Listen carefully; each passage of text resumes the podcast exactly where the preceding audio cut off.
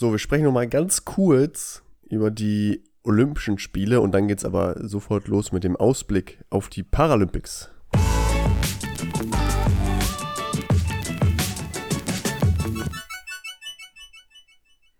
Schauen wir mal, wie kurz das jetzt wird, ne?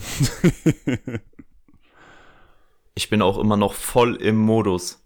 Deshalb muss ich euch jetzt auch gleich erstmal eine Idee pitchen. Also wir müssen irgendwie zu Olympia. Dass wir da als Zuschauer hinfahren wollen nach Paris, das ist ja schon klar, das haben wir ja schon besprochen.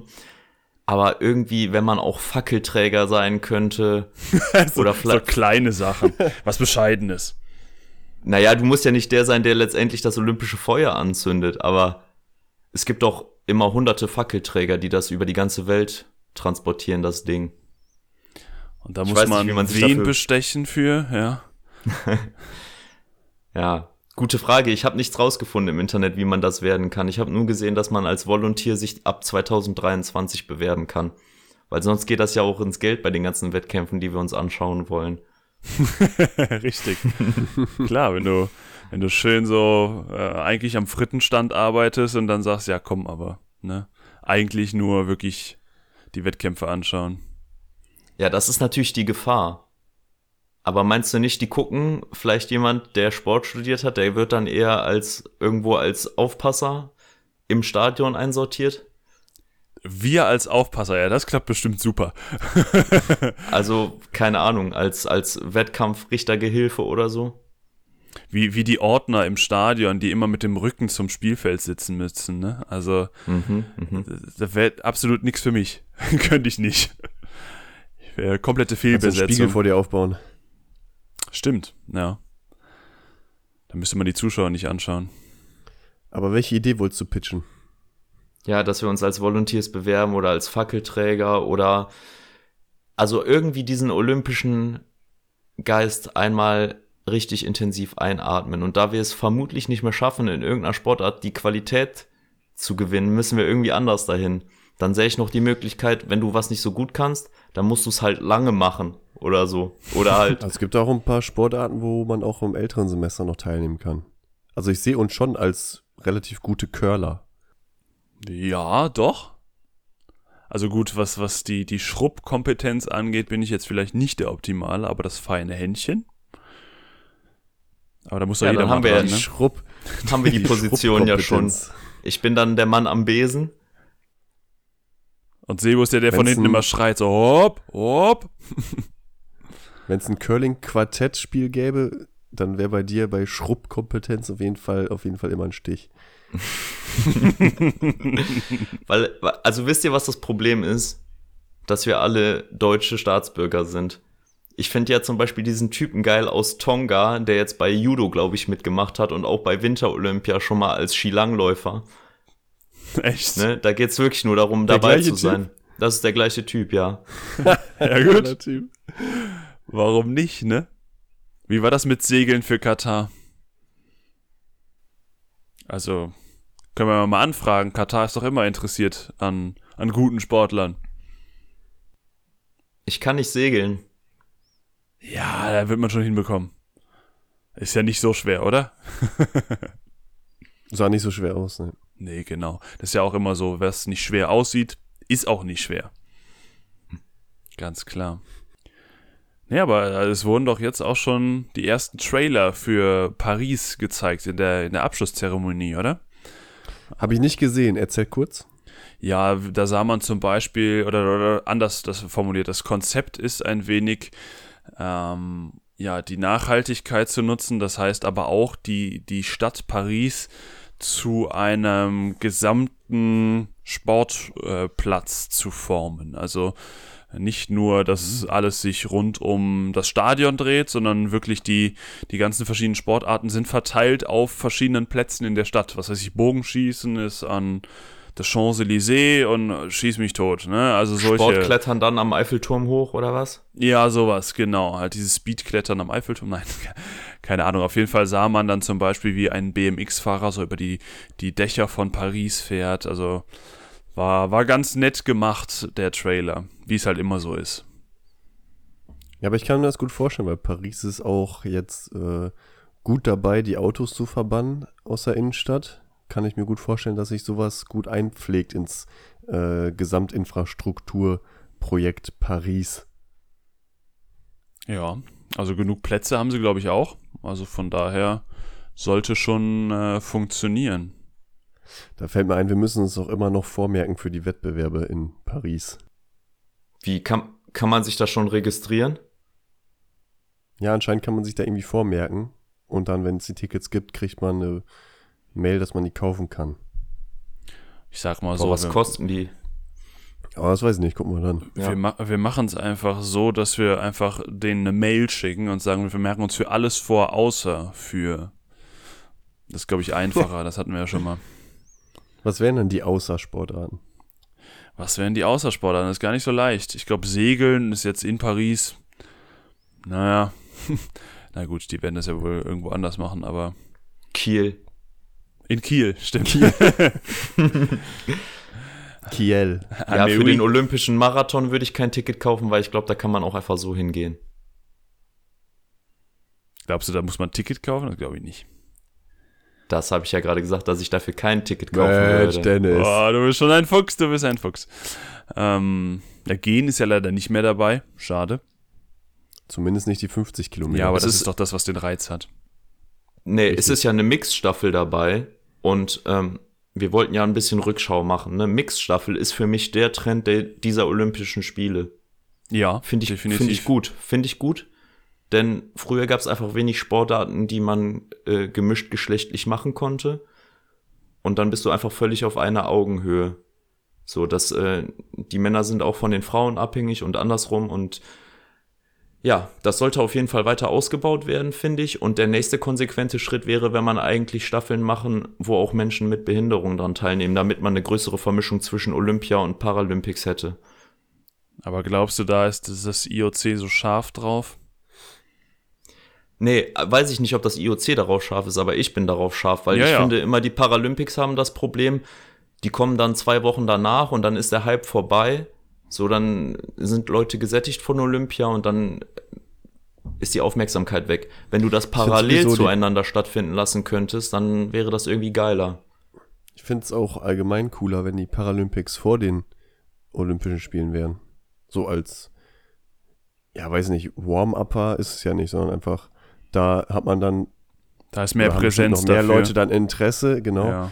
Und ähm, ja, vielleicht ebbt nach den Paralympics auch das Interesse ein bisschen mehr ab, aber ich kann mir vorstellen, dass es nicht so krass ist, wie wenn erst die Olympischen Spiele sind und dann die Paralympics. ja, und das kann außerdem schon sein. könntest du dann schon mal die ganze Infrastruktur testen. Das kann doch auch Vorteile für den Ausrichter bieten, oder? Weil da sind einfach nicht so viele Zuschauer, nicht so viele Athleten etc. Ja, ja. Aber was die Vermischung angeht, gab es doch schon von manchen Athleten erste Bestrebungen, wie zum Beispiel von äh, Markus Rehm, was, was Weitsprung angeht. Das ist der Athlet, der einen, ich weiß nicht, ob einen oder sogar beide Unterschenkel amputiert hat und dort dann die, ja, wie nennt sich das? Also Prothese, klar, so, so eine Art Sprungfedern hat und der hat sich doch dafür einsetzen wollen, außer der Konkurrenz trotzdem an den Olympischen Spielen teilnehmen zu können. Aber das finde ich schwierig, weil das wäre eine absolute Extrawurst. Und die Vergleichbarkeit ist einfach schwierig. Ne? Da, darum verstehe ich auch, warum der nicht innerhalb der Konkurrenz teilnehmen kann, beispielsweise. Aber wenn du jetzt sagen würdest, es gibt eine Staffel, wo jede Nation ihren Athleten mit Behinderung dahin schickt, dann, dann wäre es ja für alle gleich. Also vorausgesetzt, die wären in der gleichen Behinderungsklasse. Ja, ja, genau. Und dann ist die Frage, welche Behinderungsklassen nimmst du mit zu den Olympischen Spielen und welche lässt du bei den Paralympics und so weiter. Also ja, das schon- ist schon, ist schon entweder ganz alles, oder ja. gar nicht. Ne? Anders kannst du es, glaube ich, so nicht machen. Wobei, vielleicht habe ich das auch falsch im Kopf, aber war nicht Oscar Pistorius sogar bei den Olympischen Spielen dabei? Ich meine, der ist doch auch da mal gestartet. Oder war Ja, das nicht ich- auch seine Bestrebung nur und es ist dazu letztendlich nicht gekommen? Aber ich meine, es wäre dazu gekommen. Guck das doch mal nach, da war ich mir nämlich gerade auch nicht sicher. Ich meine aber tatsächlich, der wäre gestartet. Ich, und ich schau mal. untergegangen. Also ist letzter geworden in, in, in seinem Lauf. Ja, redet ihr in der Zeit mal weiter. Was hält man vom Abschneiden der deutschen Mannschaft? Da gab es ja auch ein bisschen äh, Diskussion und so, wo mein erster Gedanke war, naja, ist jetzt die Medaillenjagd wirklich der olympische Gedanke, den man so pflegen sollte. Aber auf der anderen Seite muss man natürlich auch irgendwie Leistung messen und ähm, da erkennt man schon einen Abwärtstrend. Ja, also gefühlt war es eigentlich erfolgreich, mein subjektives Empfinden, aber es ist, ja, was ist es runtergegangen? Ein, zwei Plätze im Medaillenspiegel, so gravierend war es doch eigentlich nicht, oder? Ich glaube, das waren schon ein paar Doch, doch. weniger. Es waren ähm, in Rio noch 17 Goldmedaillen und in Tokio jetzt nur noch sieben. Dementsprechend hat sich schon was. Sieben nur? Sieben Goldmedaillen nur, ja. Die ganzen Mannschaftswettbewerbe zum Beispiel, also was, was äh, Mannschaftssportarten angeht, sind alle nicht dabei. Also bei generell bei Medaillen. Ich glaube, wir hatten mehr zehn Finalteilnahmen. Goldmedaillen. Zehn? Ja, ich wollte, also wir hatten mindestens zehn, weil da hatte ich nämlich mal die Statistik rausgesucht, dass Zverev der einzige Mann war unter den Goldmedaillenträgern, also und die anderen neun waren Frauen. Okay, bei den Ruderern war kein Mann dabei. Nee, die haben Nicht Silber Gold. oder Bronze geholt. Okay. Auf jeden Fall, ja gut, dann hatte ich das durcheinander geworfen, also nicht 7 und 17, sondern 10 und 17. Ähm, letztendlich waren es, glaube ich, diesmal mehr Finalteilnahmen, aber weniger Medaillen am Ende. Ja gut, aber das ist so ein Punkt, in der absoluten Weltspitze kommt es auch mal auf die Tagesform an und ob es dann Bronze wird, Vierter oder Erster, da hast du auch einfach manchmal keinen Einfluss drauf, glaube ich, das ist dann Glück, mehr oder weniger. Übrigens, Einschub, Oscar Pistorius war bei den Olympischen Spielen in London 2012 dabei. Und da ist er sogar nicht außerhalb der Konkurrenz, sondern der ist wirklich mitgelaufen. Ja, komisch. Dann ist Markus Rehm einfach nicht berühmt genug, oder was? Nee, Markus Rehm ist ja sogar äh, auch da, soweit ich mich erinnere, vor den Sportgerichtshof gezogen. Aber vielleicht hat es zeitlich nicht geklappt oder, oder es wurde abgelehnt. Das habe ich jetzt nicht mehr mitbekommen. Aber das fiel mir jetzt gerade nur so ein, als du davon gesprochen hast, beides so zu verknüpfen. Ähm, ja. Das ist, glaube ich, echt eine schwierige Diskussion. Ne? Also entweder ganz oder gar nicht. Das wäre eher so meine Herangehensweise, als wie du schon sagst, so Einzelne dazu zu holen. Hm. Da würde ich mich als, als Athlet in den Paralympics, würde ich mich dann auch ein bisschen veräppelt vorkommen, so nach dem Motto, warum der und warum ich nicht. Weil ich meine, den Traum bei Olympischen Spielen mitzumachen, den hat ja, denke ich mal, jeder. Ja. Und wann geht für einen Normalsterblichen mal so ein Traum in Erfüllung? Das ist schon krass. Also, ja. Das habe ich mir noch gedacht. Also, habt ihr die Sportschau-Zusammenfassung der Olympischen Spiele gesehen? Die Langversion, diese eine Stunde 20 Sieben Minuten oder so. oder 14 Minuten oder irgend 20 Ja. meinetwegen auch auf YouTube. Nee, habe ich nicht. Ich hab's gemacht letzte Woche und ich hatte eine Stunde und vier, sieben oder 20 Minuten Tränen in den Augen. Trotz Also- der leeren Ränge ist es, ist es so, ein, so ein guter Schnitt gewesen. Ja, die haben extrem ARD heroische oder? Musik darunter gesetzt und haben alle Trümpfe gezogen. War schon sehr geil. Also muss man sich mal reinziehen. Ja, ich würde es machen an deiner Stelle, aber ich weiß ja, wie das manchmal ist mit der Zeit, ne? Aber wann kann man schon mal so enthemmt jubeln, wie wenn man Olympia gewonnen hat? Das ist so unglaublich. Ich fände es Also- nur so, so bizarr, wie zum Beispiel, wo war das, wo ist mir das noch aufgefallen? Ich glaube bei 100 Meter oder 200, nee, 100 Meter Finale meine ich, der Frauen. So, die war im Ziel, jubelt, ist außer sich vor Jubel, weiß gar nicht wohin mit sich, will am liebsten so in die Fanmenge laufen und merkt, oh, bin ja alleine hier. Ja, blöd. und dann, Hm. so, ja, schön, Gold, cool. Und Mhm. dann ist noch die Teamkollegin pissig. Genau. Dann gibt's noch Ich hab- Beef. Ich habe einen anderen Podcast gehört von einem Fotografen, der bei Olympia Du war und der Schwein. meinte, ähm, ja, sorry. Ich höre immer nur uns selber sonst.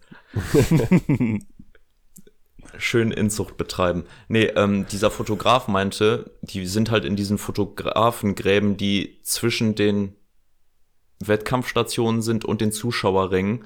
Und normalerweise nach dem Sieg interagieren die Athleten halt mit den Zuschauern. Da das aber nicht möglich ist, haben die viel mehr mit den Fotografen interagiert und der meint, es wären viel geilere Möglichkeiten gewesen, schöne Fotos zu bekommen.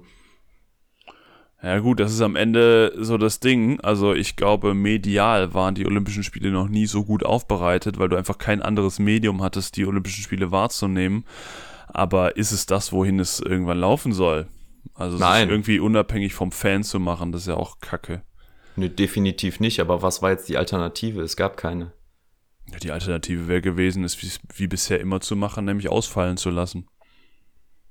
Was jetzt nicht heißt, dass es die bessere Alternative wäre. Es wäre aber die einzige andere Alternative gewesen. Weil das ist jetzt das erste Mal gewesen, dass die Olympischen Spiele verschoben wurden. Bisher sind sie immer nur ausgefallen. Geht nicht Also- mehr. Zu langer Rattenschwanz mittlerweile, würde ich jetzt mal behaupten. Ja, denke ich auch. Aber äh, in Bezug auf, also ich hätte natürlich jetzt gerade mal wieder das Finanzielle im Kopf. Ja, ich auch. Jo. Es gab doch die, es gab doch diese Vermutung, dass Versicherungsindustrie, keine Ahnung, unfassbare Summen, also dass dann alle Versicherungen hops genommen werden, weil die einfach zu viel bezahlen müssten an irgendwelche Leute, die, ah, ne, ich krieg's nicht mehr so genau zusammen, aber finanzielle Dinge auf jeden Fall. Weg von dem finanziellen zum sportlichen. Wir hatten ja immer mal wieder so Highlight-Momente rausgegriffen. Einer, den wir noch nicht besprochen haben, war die moderne Fünfkämpferin, die Deutsche, ne? Negativ-Highlight, ne? Muss ja, man auch mal ja, sagen. ja. Übrigens, ah, kurz, da fällt mir gerade was ein. Wir haben ja letzte Folge auch nochmal über dieses, diesen äh, Reitunfall gesprochen beim äh, Vielseitigkeitsreiten, wo das Pferd eingeschläfert wurde im Nachhinein. Ich habe jetzt mit einer Tierärztin gesprochen und mich dahingehend informiert. Und äh, anscheinend ist tatsächlich so, dass Pferde Operationen an sich nicht so gut wegstecken und im, im Anschluss an eine Operation allein wegen des Eingriffs schon mal häufiger versterben. Und ähm, auch bei, vor allem bei Verletzungen der Beine sind die nachher eben nicht mehr so äh, fähig, ihre Dinge zu tun und sterben halt dann daran. Also wäre es anscheinend tatsächlich schwierig gewesen, da irgendeinen Eingriff zu machen, der das Überleben sichert. Und deswegen wurde wohl die Einschläferungs, äh, die Einschläferung gewählt. Stark, Das schon mal Junge. nur so. Danke für die Ich Infos. informiere mich für so, euch. so sind wir zu den Zweitis. Es werden keine Kosten und Mühen gescheut. Jegliche Experten werden konsultiert, um die Infos zu kriegen. Ja, aber es ist ja genau letztendlich das, äh, wie ich es mir schon gedacht habe, in der Form, du kannst dem Pferd ja nicht sagen, so Kollege, jetzt bleib einfach ruhig stehen, dann wird alles wieder von selbst gut, so wie du jetzt bei einem, bei einem Menschen das Bein schienst, sondern das Pferd hat den Drang, sich zu bewegen und wenn es das nicht kann, liegt es nur rum und dann macht einfach der Kreislauf irgendwann hops. Aber auch die Tierärztin meinte, es ist auf jeden Fall darüber zu sprechen, über die Sportpferde hinsichtlich Tierquälerei. Ja. Ja gut, es gibt da auch wieder sehr viele sehr, sehr polaris polarisierende Meinungen.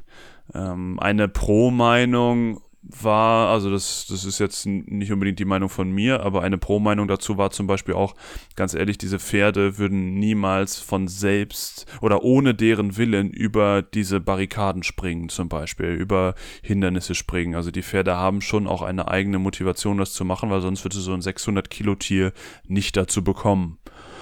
So, Ja. Gegenargument direkt, krieg kriegst direkt von mir das Gegenargument.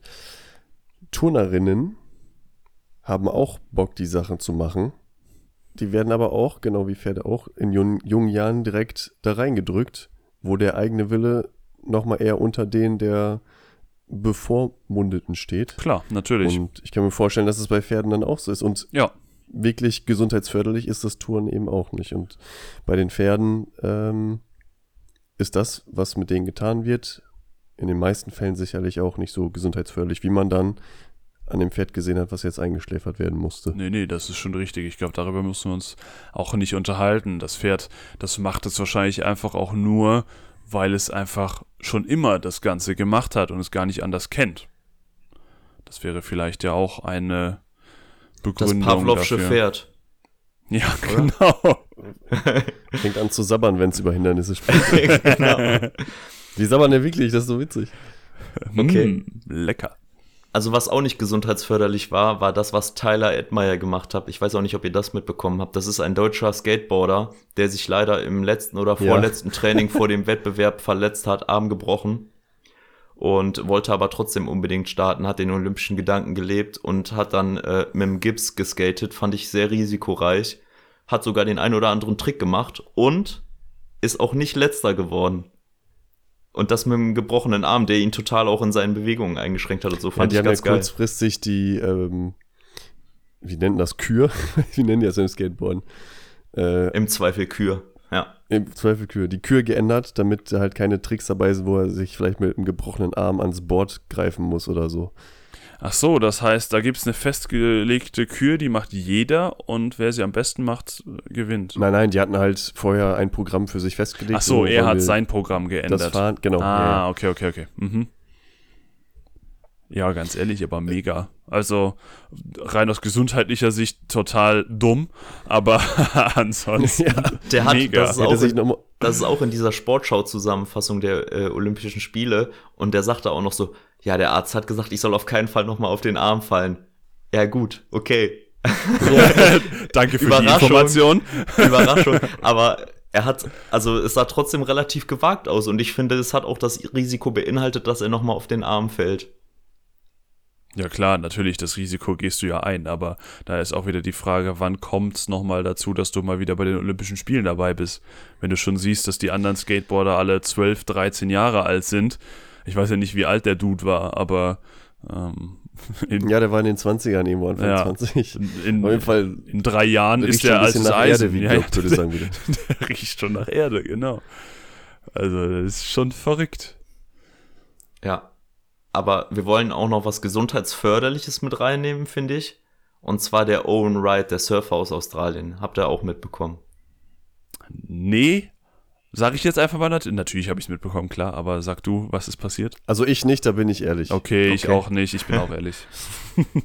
Vielleicht kennt ihr den Namen nicht, aber der Typ ähm, hatte irgendwie vor sechs, sieben Jahren oder so einen Unfall, war dann, naja, er war nicht querschnittsgelähmt, aber er musste neu lernen zu gehen und so weiter und hat immer trainiert mit dem Gedanken, ich möchte wenn Surfen olympisch wird, bei den Olympischen Spielen dabei sein. Musste komplett neu alle Bewegungen lernen, hat er geschafft und dann auch Silber geholt oder eine Wahnsinn. Medaille auf jeden Fall geholt. Ja. Ganz ehrlich, andere haben so das Ziel, ja, ich will irgendwann mal wieder auf diesem Board stehen und der so denkt, ja, ich will mal zu Olympia. Ja klar, logisch. Ne? Kleine Ziele. Mhm. Das ist doch was, was man in Motivationsseminaren lernt. Ne? Nicht das eine große Ziel, sondern viele kleine Ziele. Ne? Nächstes kleine genau. Ziel, Olympia. Easy. Ich gehe davon aus, er wird zwischendurch das Ziel gehabt haben, wieder auf dem Board zu stehen. Wahrscheinlich. Oder überhaupt schon. zu stehen. Aber er, er hat es auf jeden Fall geschafft. Äh. Krank. Mhm. Und dann ja. auch noch eine Medaille geholt. Einfach Grüße schön. gehen raus, würde ich sagen. Grüße gehen raus. mein persönliches Highlight der Olympischen Spiele war die Premiere des Sportkletterns. Ich fand es so geil, sich anzugucken, vor allem, weil es auch wunderbar fürs Fernsehen aufbereitet wurde, habe ich, glaube ich, letztes Mal schon erzählt, ne? Nee. Aber, nee, doch. Hast du erzählt. Ja, nämlich auch. Macht nichts. Ich sag's immer nochmal. ist geil. Sportklettern ist geil und ich freue mich, dass es ähm, jetzt hoffentlich dann auch häufiger dabei ist. Also das IOC kann nicht anders entscheiden, als das Klettern wieder mitzunehmen. Nee, das ist, glaube ich, wieder dabei. Das ist insgesamt gut angekommen. Ne? Warte mal, was haben wir denn? Hey. Ich glaube auch. Ähm, das ist doch jetzt gibt, neu dabei und die werden das doch nicht direkt wieder rauskicken, oder? Ja, hier, warte mal. Im Dezember 2020, also noch gar nicht so lange her, wurde entschieden, dass anders als bei den Olympischen Spielen 2020 in Tokio Karate, Baseball und Softball nicht in Paris dabei sein werden. Genau. Dafür aber die Disziplinen Surfen, Sportklettern und Skateboarding erhalten bleiben und Breakdancing hinzukommt. Trotzdem wird die äh, Anzahl der Entscheidungen im Vergleich zu Tokio um 10 reduziert. Aber die Mixed-Wettbewerbe werden erhöht von 18 auf 22. Also jetzt kein Quantensprung, aber ja. Ja, aber immer mehr, ist doch super. Ja. Was sagt ihr dazu, dass beim Speedklettern zum Beispiel, wo ja jetzt auch dieser neue Weltrekord, ich glaube 6,84 mhm. Sekunden oder so, dass das immer der gleiche Parcours ist? Finde ich kacke ohne Ende. Als ich das im, im ersten Moment erfahren habe mit dem Weltrekord, dachte ich so, wie geht denn da ein Weltrekord? Weil ich dachte, die hätten jeden Wettkampf eine andere Route. So, Ja. und das ist doch scheiße. Oder? Ja, ich weiß nicht, ob wenn sich man das nur auslutscht. Speedklettern, wenn man sich nur Speedklettern an sich anguckt, finde ich es auch scheiße. Aber das wird ja auch dann in diesem Mehrkampf mit eingepflegt. Und dann finde ich es okay. Dann finde ich es okay, dass man sagt, okay, wir haben eine Disziplin, da geht es wirklich nur darum, eine Route sich einzutrichtern und die so schnell zu machen, wie es geht. Und dann gibt es ja noch die Bouldern-Disziplin und die Elite-Disziplin. Aber was spricht zum Beispiel dagegen zu sagen, okay, Olympische Spiele, jetzt der Cut, jetzt eine neue Route, ihr habt vier Jahre oder jetzt halt drei, neue Route und dann in drei Jahren wird geschaut, wer ist jetzt der Geilste. Ja, finde ich besser. Eigentlich schon, oder?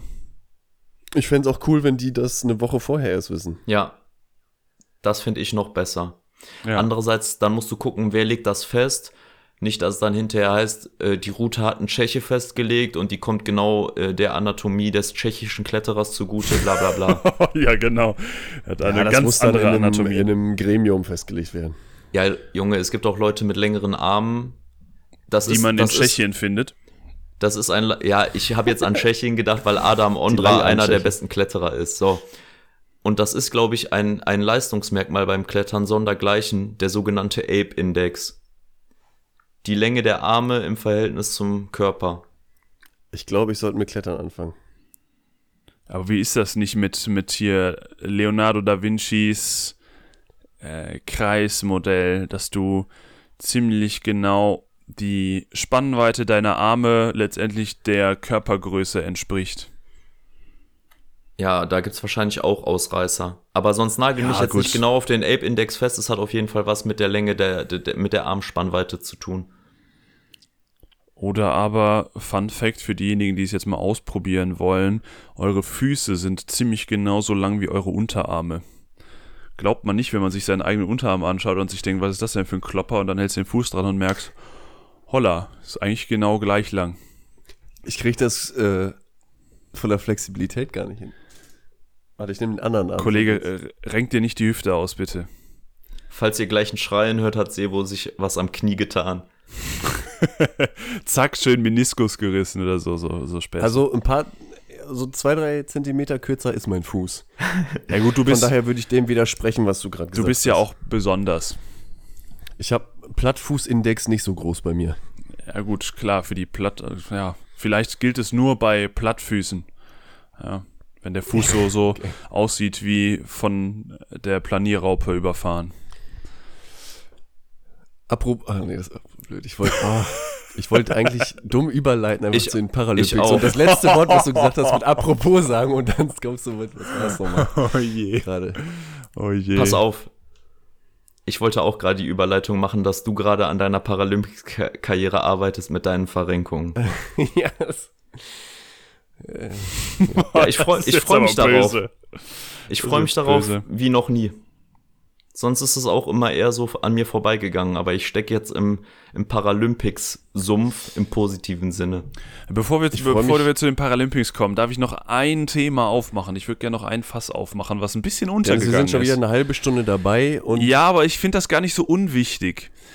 Und zwar habt ihr von der Entscheidung des IOC-Exekutivkomitees mitbekommen, was da so passiert ist? Die haben ja immer, ja viele Entscheidungen. Aber ja, die haben ja immer parallel zu den Olympischen Spielen ihr schönes Meeting. Äh, Ach so, dass sie immer selbst jetzt bestimmen können, welche Sportarten. Ja, genau. Oder Also man muss, rausfliegen. genau, man muss wissen, wer bestimmt normal, im Normalfall welche äh, Sportarten mit dazukommen, welche wieder rausfliegen. Das ist die sogenannte Vollversammlung. Frag bitte nicht, wer da jetzt alles irgendwie reinkommt. Ich kann mir gut vorstellen, bestimmt die einzelnen Vertreter der, der nationalen Olympischen Komitees und so weiter und so fort. Auf jeden Fall gibt es darüber noch ein Exekutivkomitee und der Big Boss ist halt unser Tommy. Ne? Und am Ende ist es so, sie haben jetzt dazu oder sind dazu übergegangen zu beschließen, es wird dazu kommen, dass nur noch das Exekutivkomitee beschließen kann, welche Sportarten reinkommen und rausfliegen. Vorher hatten die eher beratende Tätigkeit. Jetzt haben sie sich ein bisschen mehr äh, Stücke vom Kuchen noch äh, genommen. Und das ist, finde ich, gar nicht so unwichtig ähm, zu wissen. Und wenn man Warum machen die das? Ja, das ist wahrscheinlich einfach, um mehr, mehr Entscheidungskompetenz, mehr Macht zu haben. Und wenn man jetzt noch dazu. Vermutung von mir, Ja. Vermutung von mir, es geht um Geld und Fernsehreichweite. Du, na, das ist aber auch, du, na, Sher Oder? Sherlock Sebo, Sherlock Sebo. Ja, ja. Ähm, man muss dazu ja auch Sebo noch Holmes, wissen, bitte. Unser Tommy hat ja eigentlich, ich glaube, eine Amtszeit von acht Jahren. Bin mir jetzt gerade nicht ganz sicher. Auf jeden Fall eine begrenzte Amts, äh, Amtszeit und die geht jetzt bald zu Ende, theoretisch. Vermutung, ja, naja, Vermutung ist ja jetzt bei den nächsten Olympischen Spielen, so in der wunderbaren Demokratie China, ähm, dass wieder so eine schöne Entscheidung kommt und es darum, äh, darauf hinausläuft, dass äh, die Amtsbeschränkung aufgehoben wird, weil warum sollte der Tommy für seinen, für seine Nachfolger solche schönen Entscheidungen treffen? Alles Vermutungen. Jetzt, äh, eine Vermutung. Alles Vermutungen. Ich will es nur mal in den Raum gestellt haben. Wladimir, Bruder, sag doch mal, wie hast du das gemacht? ja, ja. Genau, einfach mal kurz für vier Jahre eine Marionette hingesetzt und danach wieder selbst übernommen. So geht es. Können wir jetzt, oder? Ich könnte noch einen Fun-Fact raushauen, dass, dass das IOC schön in einem Luxushotel in Tokio ähm, gewesen ist und sich frei bewegt hat, während alle anderen ja in dieser schönen Blase bleiben mussten. Aber äh, das will ich gar nicht erwähnen, weil das wäre ja fies. Komm, dann hau ich jetzt einen Fun Fact raus. Das IOC ist wo? In der Schweiz? In der Schweiz. Und das IPC, das International Paralympic Committee, ist wo? Brisbane. Honolulu. Bonn. Ah, Oh, Ja. Jetzt haben wir die Überleitung, oder? jetzt haben wir die Überleitung. perfekt. Das, So, und das zwar, muss ich warum nämlich mich sagen. dieses Jahr, ja, komm, Sebo, sag. warum ich mich dieses Jahr besonders auf die Paralympics freue, ist, weil jetzt neu eine Sportart dabei ist, über die wir schon gesprochen haben. Genau. Para, Jetzt müsst ihr sagen, äh, welche das ist. Parafechten. Nee? Para-Badminton. Ja. Beides, über beides haben wir schon gesprochen, Junge. Parafechten auch das erste Mal dabei? Ach so, das weiß ich nicht, aber haben wir schon drüber gesprochen. Ja, aber Parabadminton ist das erste Mal dabei. ja, das stimmt. cool. Hätte ist auch nicht eine von denen, auf die ich mich freue, ja. Hätte ich jetzt Die eher gedacht, dass schon früh, dabei war. ich, dran. Vielleicht sollten wir mal sagen, wann starten die Paralympics denn überhaupt? Ich glaube, 24. August, ne? Ja. Eröffnungsfeier von 12.50 Uhr bis 17 Uhr in der ARD. Moment mal, das ist ja genau heute. Wahnsinn! Hammer. Mind blown. Bam. Tokio war übrigens schon mal äh, Standort der Paralympics, ne? Das zweite Mal jetzt. Okay, war es war es dann schon mal so, dass die Olympischen Spiele und die Paralympics nicht am gleichen Ort waren? Ne, 1964 waren Paralympics in Tokio, dann nehme ich an, dass damals auch die Olympischen Spiele da waren. Ha. Das waren die zweiten Paralympischen Spiele. Und Ja, hier ist- übrigens pa Para-Badminton ist neu und Para-Taekwondo auch. Da, Ja. Dafür sind Segeln und Siebener Fußball raus. Aber, aber Elfer Fußball gibt's immer noch oder? Blind Goalball, ne? Blindenfußball und Goalball. Aber Goalball hat ja nicht wirklich was mit Fußball zu tun. Was ist ein Goalball? Uff. Hast du schon mal bei Schlag den Rab gesehen vielleicht? Ich, Nee, konnte ja sein, dass ihr es jetzt direkt auf dem Schirm habt, sonst, sonst schmeiß ich mal also wieder. du musst schon, du musst schon einen Ball in ein Tor buxieren und dann sind aber, glaube ich, drei Leute im Tor quasi, die das blind verteidigen müssen und der Ball macht halt Geräusche. Ja, du kannst den Ball werfen, ne? Das ist eigentlich der Unterschied. Ja. Da müssen wir uns aber auch noch reinfuchsen, weil das ist die letzte Disziplin unseres Tippspiels. Goalball. So ist es. Deswegen kommt mir der Name auch bekannt vor, stimmt. Kann das sein, dass ich das schon getippt habe? Ja, du meinst so, du hast schon alles getippt. Ich hab's auch schon getippt. Christian nicht? Nee, ich noch nicht. Glaube ich. Vielleicht schon. Hast schon getippt, wer Medaillenspiegel gewinnt? Ja. Ich weiß aber nicht mehr was. Ist schon zu lange her. Ja, wird auf jeden Fall China. Ja, die werden uns gefährlich im ewigen Medaillenspiegel, aber dieses Jahr schaffen sie es noch nicht, uns zu überholen. Deutschland ist nämlich Dritter. Wir sind nämlich eine Paralympics-Hochburg, muss man sagen. Also, wie gesagt, IPC ist in Deutschland und ähm, derjenige, der die paralympische Bewegung ins Leben gerufen hat, war damals auch ein Deutscher. Also ist zwar das heutige Polen, aber gehörte damals zum Deutschen Reich. Und wann waren dann die ersten Paralympischen Spiele? Wenn du sagst 64 waren die zweiten, waren dann 1960 die ersten? Mhm. War das Peter Coubertin? nee, den Namen habe ich gerade tatsächlich nicht auf dem Schirm, aber das war ein Arzt, der vor den Nazis nach England geflüchtet ist und da an Tuberkulose oder nee, an irgendeiner Krankheit geforscht hat. Wie heißt das nochmal? Ja, und äh, hat dann, dann waren Olympischen Spiel, die Olympischen Spiele und er hat einfach so einen kleinen inoffiziellen Wettbewerb in diesem Krankenlager mit Rollstuhlfahrern gemacht in irgendeiner Sportart und das ist dann immer größer geworden und irgendwann die Paralympischen Spiele geworden. Und also er ist, glaube ich, 1938 hatte, ist er entweder aus Deutschland geflüchtet oder hat diesen Wettbewerb. Nee, 1938 waren keine Olympischen Spiele, glaube ich. Doch, Nee, 1936 waren die Olympischen Spiele in Ja, Berlin. okay. Wir machen nochmal eine getrennte Folge dazu, da muss ich mich genauer einlesen. Und dann sind die Spiele, ich glaube, 1940 und 1944 ausgefallen. Warum? Das, So, ja, da war, Äh, da war äh, irgendwas. Ne? Genau. Christian, du hast doch so einen äh, Paralympics-Medienführer gerade zur Hand, ne? Yes. Wenn ich heute Dienstag, dem 24. August, wo ich diese Folge höre, die heute erschienen ist, richtig Bock bekommen habe, jetzt Paralympics zu schauen, wo gehe ich denn dann hin? Die Eröffnungsfeier kommt um 12.50 Uhr auf ARD. Und ja, ansonsten wird alles auf, also nicht alles, aber alles, was im deutschen Fernsehen zu sehen ist, ist auf ARD und ZDF. Und die haben auch schon das Tagesprogramm recht gut gefüllt damit, ne? Ja, also es sind über 60 Stunden Übertragung. Ich glaube, das ist ein Novum. Und die Zeiten sind auch freundlicher, sind also so- sind Deutschen freundlicher als bei den Olympischen Spielen. Vielleicht liegt das daran, dass es in Europa mehr verfolgt wird als in den USA oder so. Ich kann es dir nicht sagen. Auf jeden Fall sind die Sendezeiten meistens zwischen 9 und 13 Uhr. Äh, ja, und nee. Warum habe ich das mir das denn ja so jetzt komisch nicht, aufgeschrieben? nicht so freundlich für alle ArbeitnehmerInnen. Ja, aber freundlicher als 2 Uhr oder 3, 3 Uhr nachts. Ja, gut. Das ist richtig. Ja. Wobei da jetzt bei den Olympischen Spielen lief ja auch viel vormittags bis nachmittags. Also gut, zwei Uhr nachts waren ja wirklich die, die in Tokio. Was haben wir da? Frühmorgens. Oder? Ja. Vormittags müsste es in Tokio ja gewesen sein. Wenn es bei uns Sechs. zwei Uhr nachts war. Nee, ich weiß zum Beispiel, der Triathlon war bei uns mitten in der Nacht, weil der da schon ziemlich früh morgens um 6.30 Uhr angefangen hat oder so, um den heißen Temperaturen aus dem Weg zu gehen.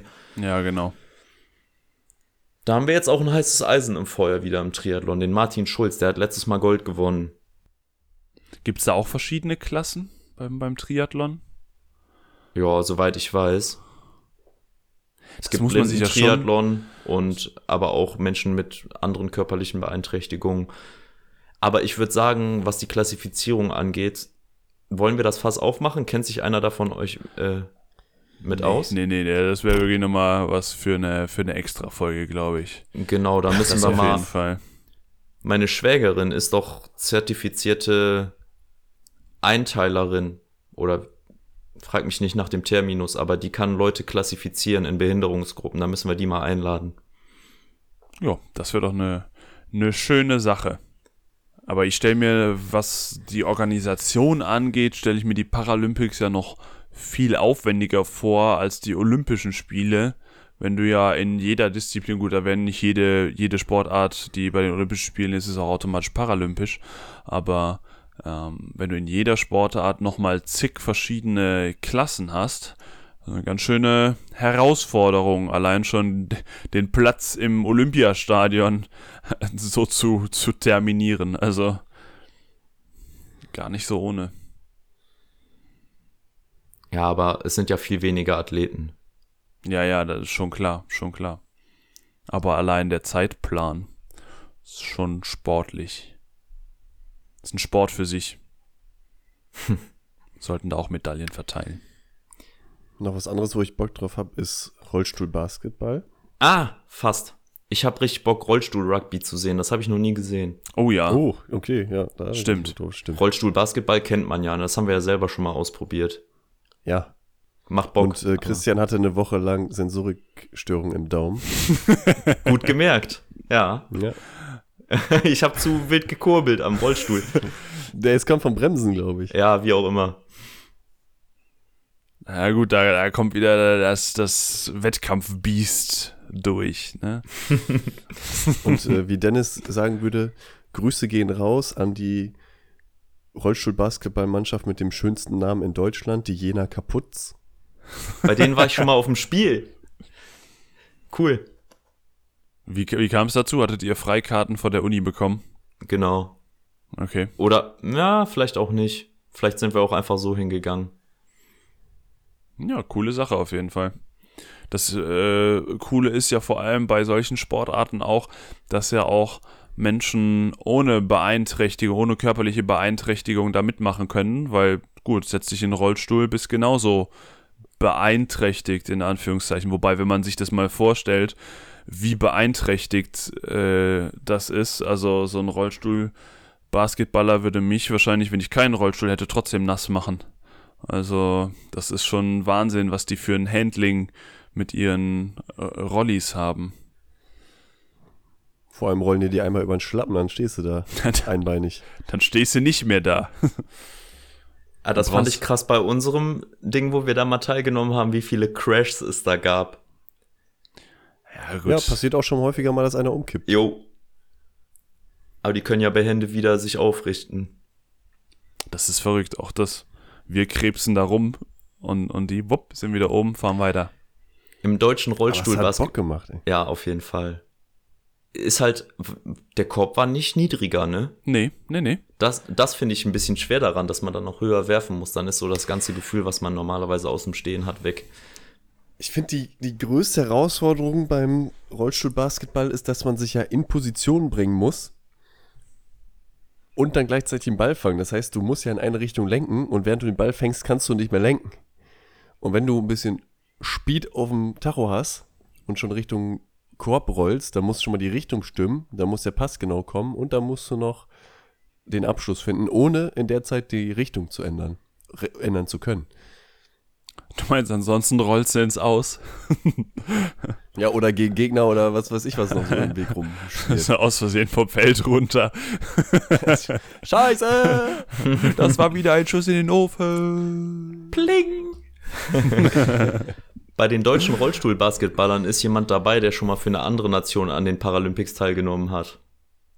Der hat einfach mal frech die Nation gewechselt. Ein Engländer. Das finde ich aufrecht. sind ja Ach, das fast geht. Die Britannier. sind ja fast katarische Verhältnisse. Ja, das stimmt. haben die denn Zoll bezahlt? Ja, jetzt ginge das nicht mehr. Ne, wegen Brexit und so, aber ich weiß nicht, wann der die Nation gewechselt hat, aber 2008 ist er auf jeden Fall noch für Great Britain angetreten. Hat da auch eine ich muss Medaille mal geholt. gerade haten. Ich muss noch mal gerade haten gegen Great Britain. Wir wollten uns jetzt eine, eine Jump Mat bestellen, also eine, eine Kontaktmatte, mit der man Sprunghöhen messen kann. Und erstmal, erster Hate, in Deutschland gibt's nichts Gutes. Zweiter Hate, das nächste Gute kommt aus England. Super stressig. Ja, denke Also ich mir. jetzt Mit, mit Zoll und Alter. allem, ne? Sind die blöd. du. Aber das ist erstmal, dass der Brexit mich richtig trifft, irgendwie. Nervt. Ja, gut, ich habe bisher noch nicht versucht, äh, nach England zu schippern. Aber da wird sich zeigen, was, was dann wirklich da für Herausforderungen auf einen warten, wenn man mal touristischerseits nochmal irgendwo hin möchte. Ich glaube, allein schon die Schlange der LKWs, die jetzt noch vorm, äh, vorm Tunnel in Calais stehen, die sind wahrscheinlich, als sie, als sie beim Brexit losgefahren sind, sind sie immer noch nicht da. Auch verrückt. Naja. Die Engländer, doch, die Engländer. Ja. Aber ähm, sportlich ganz gut abgeschnitten bei den Olympischen Spielen, das muss man lassen. Ja, das, also ich glaube, vor den äh, Olympischen Spielen in London 2012 haben die ordentlich gut reingebuttert. Ähnlicher wie die Japaner, die waren ja jetzt auch auf Platz 3 der Meda des Medaillenspiegels, glaube ich. Ähm, hätte ich so Aber nicht bevor du wieder- erwartet. Bevor du wieder Kappes erzählst, gucke ich mal eben nach. Angefangen hat das aber, finde ich, in Peking. China war vorher nicht so eine Sportnation und dann haben die, als die Olympischen Spiele, wann war das? 2008, ne? Ja, ja, ja. Äh, in Peking, da haben die richtig reingebuttert und sind direkt mal Erster im Medaillenspiegel geworden. Und Japan war Platz 3 diesmal, Ja. das ist also richtig. Drei. Genau. Drei. Ja, zurück zu den Paralympics. Christian meinte, er hat sich gut vorbereitet. Ja, ich habe ein paar Kuriositäten rausgesucht. Und zwar, wer ist denn die erfolgreichste deutsche Athletin? Den Namen habt ihr vielleicht schon mal gehört. Andrea Eskau. Die ist Bahnrad. Mit, also, nee, Schade. also die ist schon 50 Jahre alt, aber immer noch sehr erfolgreich. Reiten. Und zwar in drei Disziplinen. Handbike im Sommer und dann macht sie im Winter noch mit bei Biathlon und Langlauf. Oh, Und die hat, Geil. und die hat schon 15 Medaillen geholt. also äh, wettbewerbsübergreifend über Sommer und Winter. Ja. Nicht schlecht. Wie viele Athleten gibt's, die an Sommer- und Winter-Olympia teilnehmen, außer dieser Typ aus Tonga? Äh, Ja, also das ist eine verhältnismäßig berühmte Athletin. Ansonsten würde ich noch Markus Rehm hatten wir schon besprochen und und ähm, Nico Kappel, den kennt man vielleicht auch, ein kleinwüchsiger Kugelstoßer. Der Mhm. äh, macht immer so witzige Videos mit Matze Meester. Matthias Meester, Matze- der Speerwerfer. Das ist der Speerwerfer. ja, Ja. genau. Der ist aber nicht mehr dabei. Warum nicht? Ja, der hat seine Karriere beendet. Konzentriert sich jetzt auf, auf sein Social Media Game. machst du mehr Geld mit auf jeden Fall. Ja, kennt ihr diese Videos von ihm? Die äh, äh, äh, pandemischen Spiele? Nee. Die sind sehr unterhaltsam. Der macht dann die ganzen Disziplinen zu Hause. Also es war in den ersten Monaten, wo Corona wirklich noch neu und groß war, humoristisch aufbereitet. Dann Gewichtheben mit, mit Klopapierrollen und einem Besen und so. Kann man sich ganz gut angucken. Pack doch deine Highlights da mal in die Show Notes, oder? Ja, das mag ich. Gute Idee. Machen wir, machen wir. Ansonsten gibt's ein Olympia-Paralympics äh, übergreifendes Brüderpaar. Das sind die Gebrüder Braunschweig. Der eine hat im Schwimmen teilgenommen an Olympia und sein Bruder jetzt bei den Paralympics. Die kommen aus Hannover. Aus Berlin. Ach so. Und bevor ich das einfach so runterratter, machen wir das doch mal ein bisschen als Quiz. Die jüngste deutsche Athletin, der jüngste deutsche Athlet Sech- ist. 16. Okay. Stimmst du mit überein, Dennis, oder was? Ich hab's nicht gehört. Was hast du gesagt? 16. 16? 16. Ja, wenn du das so, so, so sagst, so selbstbewusst, dann sage ich 14. Ist es 16? Ah, Das war so klar. Ist das, die Mindest, ist das das Mindestalter? Oder wusstest du das einfach? Nee, ich habe es kurz vorher mal irgendwo gelesen. Heute. Aber Mindestalter müsste es doch eigentlich nicht geben, wenn man sich äh, jetzt nochmal die Olympischen Spiele, die Skateboarder anschaut oder die Turmspringerinnen. Doch, es gibt ein Mindestalter und das war meines Erachtens vorher immer 14. Aber jetzt waren 13-Jährige dabei, ne? Ja, 13 und 12 Jahre. 12 auch? Mhm. Bei Skateboard waren, glaube ich, auch 12-Jährige dabei. Ha. Schon verrückt. Da konnte ich nicht mal laufen, ey. Die holen Olympiagold. Ja, Absolute siehst du mal. Madness. Siehst du mal. Aber die nächste Kategorie steht dem in nichts nach. Älteste deutsche Athletin, ältester deutscher Athlet. 55. Es kam schon wieder wie aus der Pistole geschossen. Hey, leck mich doch am. Mm, ähm, äh, 62. 66. Jawohl. Du hast dir die Schnapszahl gemerkt, hä? Aber war nicht ganz richtig. Ja, schade.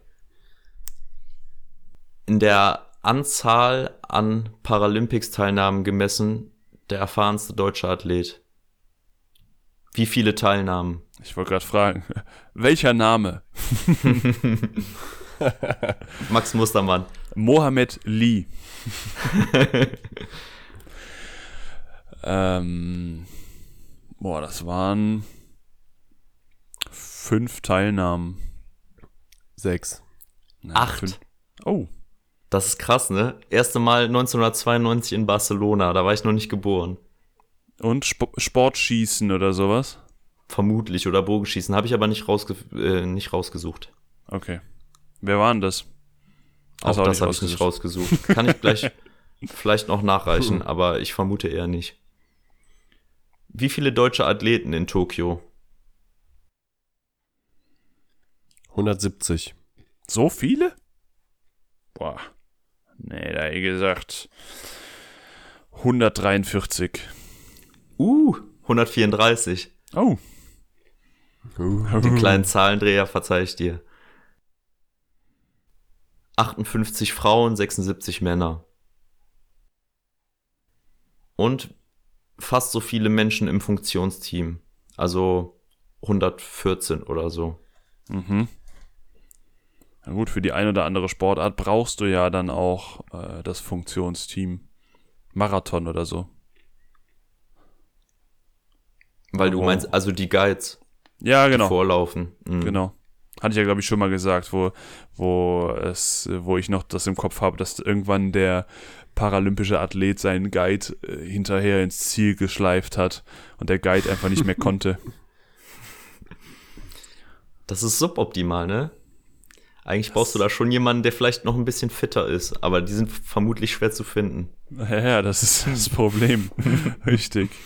Die nicht dann selbst irgendwie bei Olympischen Spielen teilnehmen oder so. Ja, genau, aber wer wird dann äh, Guide? Da hast du ja dann auch nicht mehr die Riesenzeit. Das müsste man sich mal angucken. Das muss ich irgendwann mal machen, wie viel langsamer dann die blinden Marathonläufer sind als die Sehenden. Meinst du, das tut sich viel? Es wird sich schon ein bisschen was tun. Ich glaube, bei den Sehenden ist, ähm, ja, sind so viele Details, die da auf solche Leistungen kommen, dass das, glaube ich, schon einen Unterschied macht. Ja, und es wird vermutlich nicht nur an dem an der Sehfähigkeit liegen, sondern auch daran, dass die Profiathleten bei den Olympischen Spielen einfach viel bessere finanzielle Voraussetzungen und bessere Trainingsmöglichkeiten haben und so, ne? So, die aktuelle Bestzeit im blinden Marathonlauf wurde 2005 in Hamburg aufgestellt mit einer Zeit von 2 Stunden 31, 31. Ist halt Ja. auch flott. Ja, ja komm. Ist halt auch flott, ist, sagt er so flapsig ist Hüfte. ganz okay, genau. Halt. Anscheinend gibt es noch was Aktuelleres. Ähm. Finde ich gleich raus. Währenddessen erzähle ich noch, wie viele Sportler es insgesamt gibt bei den Paralympics. Das sind 4400 aus 160 Nationen. Als Oh. ich das nochmal kurz gelesen habe, fand ich einfach nochmal geil. So, wo kriegst du 160 Nationen zusammen? Bei keinem anderen Event. Ja, stimmt. So, Weltrekord liegt jetzt bei China mit 2 Stunden 30, 32, also eine Minute schneller. China klassische Läufernation. Nicht. Ja, aber ist schon verrückt, wenn man sich vorstellt, dass es jetzt in Anführungszeichen dann doch nur eine halbe Stunde äh, langsamer als der schnellste ohne Einschränkung. Also Respekt, großer Respekt. Den wievielten Platz wir im ewigen Medaillenspiegel haben, habe ich eben schon erzählt, richtig? Nummer drei, Drei. Yes. Mit wie vielen Goldmedaillen? auch drei.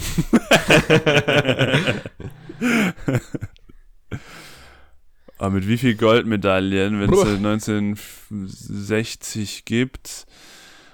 Boah. Sind wir schon dreistellig? Ich sag mal 123. Ja, da, da muss er schon schmunzeln, da muss er Da schon muss er schon schmunzeln. Äh, 150. Hast du mein Schmunzeln nicht zum Anlass genommen, deinen Guess irgendwie anders zu gestalten? du sind Idiot. fün- 508. okay, trotzdem ist er näher dran. Schade. Ist eigentlich ganz interessant, weil das sehr gleich verteilt ist. Es sind 508 Gold, 518 Silber und 481 Bronzemedaillen. Also alles in einer ähnlichen großen Ordnung. Komm, die haben Auf sich doch abgesprochen. Die haben sich doch abgesprochen. Wenn du überlegst, wie knapp wir an 1000 Goldmedaillen vorbeigeschraubt sind. Verstehe ich ehrlich gesagt nicht. Ja, wegen der 500 Silbermedaillen. Ja. Ach so, ja. Ja, ja. Tja, wer Silber gewinnt, könnte auch Gold gewinnen. Genau, so muss man es sehen. Im ewigen Medaillenspiegel vorne ist USA, dann Great Britain, dann wir und dann kommt China. Die sind aber noch ähm, fünf, also die schaffen es auch. Ich glaube, die sind noch 500 Medaillen insgesamt hinten. Das werden die nicht diese Spiele schaffen, weil es gibt 539 Medaillenentscheidungen dieses Mal. 539. Mhm. Da sind wir ja, das ist genau das, was ich eben meinte. Da sind wir ja bei deutlich mehr Medaillenentscheidungen als bei den Olympischen Spielen. Ja, Mit 339 Entscheidungen. Obwohl es weniger Disziplinen sind, ne? Meine ich. Ja, das sind dann- 22 Disziplinen, aber es sind halt die ganzen unterschiedlichen Kategorien. Ja. Genau, genau, genau. Jetzt mal weg von Deutschland. Der erfolgreichste Athlet oder die erfolgreichste Athletin insgesamt bei Paralympics hat wie viele Medaillen? 27. Und welche Disziplin? 40. Schwimmen. Ja, Schwimmen. Schwimmen ist korrekt. Die Zahl war nicht ganz korrekt. Es sind 55. Eine Da- Person. Junge, Junge, Junge. Das ist krass, ne? War so ein großes heißt Gäste. Michaela Phelps. Die hat wahrscheinlich so Ja. viele Nationen im ewigen Medaillenspiegel hinter sich gelassen. Davon sind 41 goldene. So ein großes, Nur- so ein großes Gästeklo kannst du doch gar nicht haben. Einschmelzen, total komplett vergolden, das Gästeklo. ja, genau. Oder eine riesige Medaille draus machen. Ich glaube, wir müssen uns mal einladen zu Trisha Zorn in, den, in die USA und das Gästeklo bewundern. Was ist ihre Behinderung? Das weiß ich nicht. Hausaufgabe fürs nächste Mal. Ich könnte mir vorstellen, dass die nächste Folge auch nochmal über die Paralympics geht, oder? Halten wir uns mal offen, wa? Halten wir uns mal offen. Da sind wir auf jeden Fall on the road. Sehbehindert ist sie. Die Trisha. So, wer hat jetzt gewonnen? Ich. Die Trisha. Also keine Ahnung, das waren, das waren alle meine Habt ihr Fragen. gehört gerade? Die ist, die ist sehbehindert. Ne? Ja, hab ich gehört. Ja, Ja, gut. ja. Kam keine Resonanz und so, habe ich mich gefragt, warum erzähle ich das überhaupt? Ja, ich habe eine leichte Hörbehinderung. Ja, das glaube ich auch. Habe ich wirklich. Meinen Ob das für die Tinnitus Paralympics reicht? Ich weiß nicht. Ich, nee, ich glaube nicht. Ja, in welcher Disziplin dann? Würde ich. Boah. Wetthören. Roll Rollstuhl Tennis, Rollstuhl Basketball, Rollstuhl Rugby, irgend sowas würde ich mir dann, glaube ich, schon nehmen. Kannst du denn daran teilnehmen, wenn du einfach nichts hörst? Nein, ich meine, Ich weiß ja, nicht. ich weiß nicht, ob es die Kategorie beim Rollstuhl-Basketball gibt. So, alle Tauben spielen jetzt gegeneinander. ja gut, aber du hast ja eben gesagt, dass beim Rollstuhl Basketball auch Menschen ohne Einschränkung teilnehmen können. Ich weiß nicht gar nicht, ob das für die Paralympics auch gilt. Ja, ich meine schon. Aber ich glaube nicht, dass es die Kategorie taub dabei gibt. Beim Rollstuhlbasketball war es ja so, dass die Mannschaft ähm, insgesamt eine bestimmte Anzahl an Eingeschränktheitspunkten oder so, ich weiß nicht, wie man es jetzt nennt, haben muss. Ähm, und je schwerwiegender der Behinderungsgrad, desto mehr Punkte gibt es für diese, für den Spieler. Und damit erreicht man eben, dass man nicht nur äh, fünf taube Leute im Rollstuhl sitzen hat, sondern auch dann das zwischen den Mannschaften her ungefähr gleich verteilt ist. Ist auf jeden Fall bestimmt sehr interessant, wie das Ganze aufgeteilt und kategorisiert wird. Stelle ich mir nicht leicht vor. Auch da allen gerecht zu werden am Ende. So Leute, wir haben fast die Stunde schon wieder hier. Das ist wieder. Ja, ich sag doch, wir Mann, halten uns Mann, kurz. ja, sicher. Ja, dann lass doch mal den Abend Abend sein lassen. Ja, für alle, die vor 12.30 Uhr oder wann es war, hören, viel Spaß bei der Eröffnungsfeier gleich. Genau. Wo nochmal 12.50 Uhr auf ARD 12.50 Uhr? bis 17 Uhr. Alles klar. Also ganzer Fernsehnachmittag. Schaut rein. Legt euch schon mal die Gummibärchen bereit und den Kakao. Wetter passt ja auch dazu, genau. In diesem Gut, Sinne. achso, ku- kurze Ankündigung noch, komm, das mache ich jetzt noch mal eben kurz. Wir machen, die Ankündigung war, die wir schon mal äh, in irgendeiner Folge, Christian packt euch in die Show Notes Nö, nämlich nicht. angekündigt haben, äh, dass wir mit dem, mit der Fiets, mit dem Radl einmal über die Alpen düsen. Das werden wir demnächst machen. Und ähm, da gibt es dann unregelmäßig ein paar Updates von der Straße. Von der Straße für die Straße, yo. Richtig. In Podcast-Form. das kann man doch so ankündigen, oder nicht? Ja, kann man so ankündigen. Wir freuen uns auf jeden Fall drauf. Wir werden Spaß haben. Ich hoffe, ihr auch. Mein erster Satz in der ersten Folge von der Straße wird sein, dass mein Arsch weh tut. Ist nicht unwahrscheinlich. In diesem Sinne, macht's gut. Ciao.